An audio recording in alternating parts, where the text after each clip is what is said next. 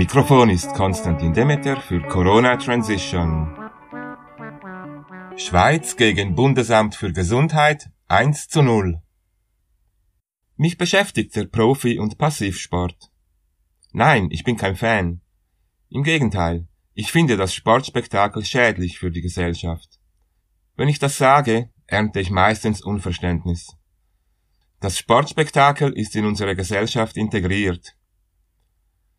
Die Römer prägten den Ausdruck Panem et Circenses, Brot und Spiele. Was die Spiele anbelangt, reichten im Römischen Reich pro Jahr je etwa 15 Vorführungen im Kolosseum und im Circus Maximus.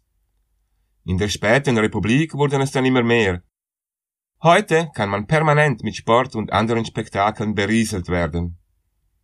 Ich sehe mir auch manchmal ein gutes Fußballspiel oder ein Skirennen an. Doch meistens entziehe ich mich bewusst diesem Wahnsinn. In jungen Jahren war ich ein vielversprechender Tennisspieler. Glücklicherweise überwogen in der Pubertät andere, weniger triviale Interessen. Auch wenn ich deswegen Millionen auf dem Konto hätte. Ich würde ungern am Ende des Lebens sagen müssen, dass ich es damit verbracht habe, mich mit Bällen, die über ein Netz fliegen, zu befassen. Denn nach der aktiven Karriere bleiben Profisportler meistens in der Branche, zum Beispiel als Trainer oder Kommentatoren. Als die Briten die Ureinwohner von Australien Wettkämpfe austragen lassen wollten, fragten letztere nach dem Sinn. Es würden doch alle verlieren außer einer. Damit hatten sie eines der Kernprobleme des Wettkampfsports erkannt. Er verkörpert die Quintessenz einer individualistischen und kapitalistischen Gesellschaft. Der Stärkere gewinnt. Keine Frage, etwas Wettbewerb spornt an, doch wenn er chronisch und zwanghaft ist, schadet er eher. Unpolitisch und vereinend soll Spitzensport sein.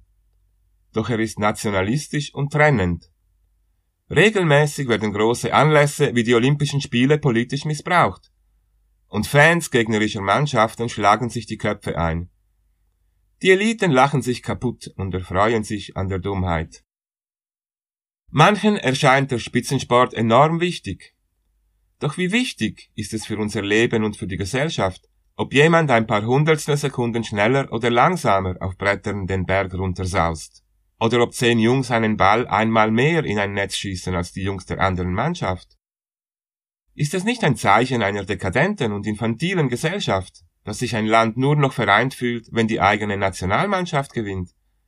Bei der nächsten Niederlage kommt der Kater und man ist wieder gespalten. Spitzensport erhält durch die Medien seine Wichtigkeit.